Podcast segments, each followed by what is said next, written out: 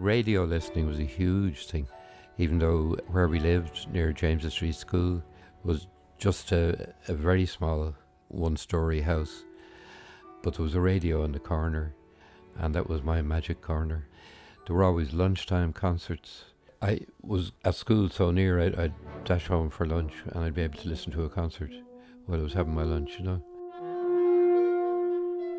Actually, my earliest memory is not listening to somebody else's music, but my earliest memory is going to the next door neighbour's house who had a piano and we didn't, and uh, working things out by ear at the age of eight because I was just so curious, uh, uh, and uh, there was no music in our family at all.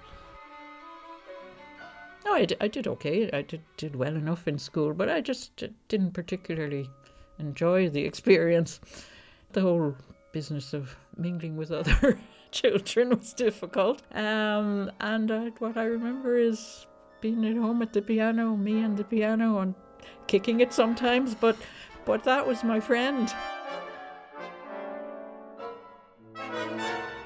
Yeah, I mean, my parents, particularly my mother, uh, were always fretting about uh, the fact that I was on my own so much. And every so often they would uh, arrange for some local lad to come and visit us, but it was usually disastrous.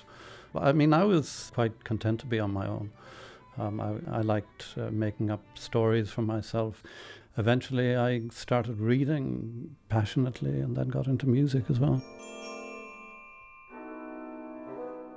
I really liked that even if it was somebody else's piece or song, it, these were my little versions because I used to change the rhythms. Particularly if, if I was playing a slow song, I'd speed up the rhythms and just change little things about it.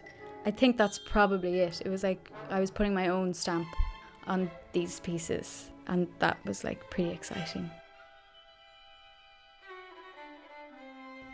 I was first probably really awakened to music in third and fourth class in primary school because we had a teacher there, Mr. McNeil, and he was really big into music. And so, where he should have probably been teaching more geography and maths, there were things where he was doing music and playing us Schubert and te- telling us about Haydn and all this kind of stuff.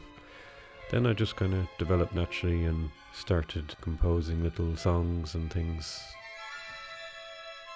my sort of creative upbringing as as a kid wasn't a straightforward music student in that my parents were very interested in the arts but like my mum was bringing me to Beckett plays um, and my dad played guitar and he'd been in rock bands but it took a while for me to even think that that was an option to go off and be a composer.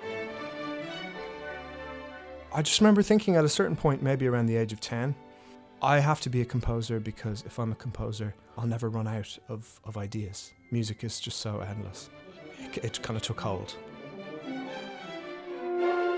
I still sometimes actually don't use that term. I would say I write music, but it's not that I don't feel comfortable with that term. I just think that sometimes it's weighted with such association and it makes people think of Beethoven and Mozart and, you know, that it's not a current kind of job description in your everyday world. But it is what I do, so. I heard a woman singing on the radio when I was maybe 11 or something like that. Or, and it was an aria by Handel. And that was what set me off. And uh, then I just began. But I was very um, voracious. Uh, when I realized that would be my life. It is kind of strange, actually, when you're 11 and you know what your life is going to be. It looks as though my brain was tuned to pay attention to, to sound from the word go. If they open up my head, they'll just find a big music system, I think.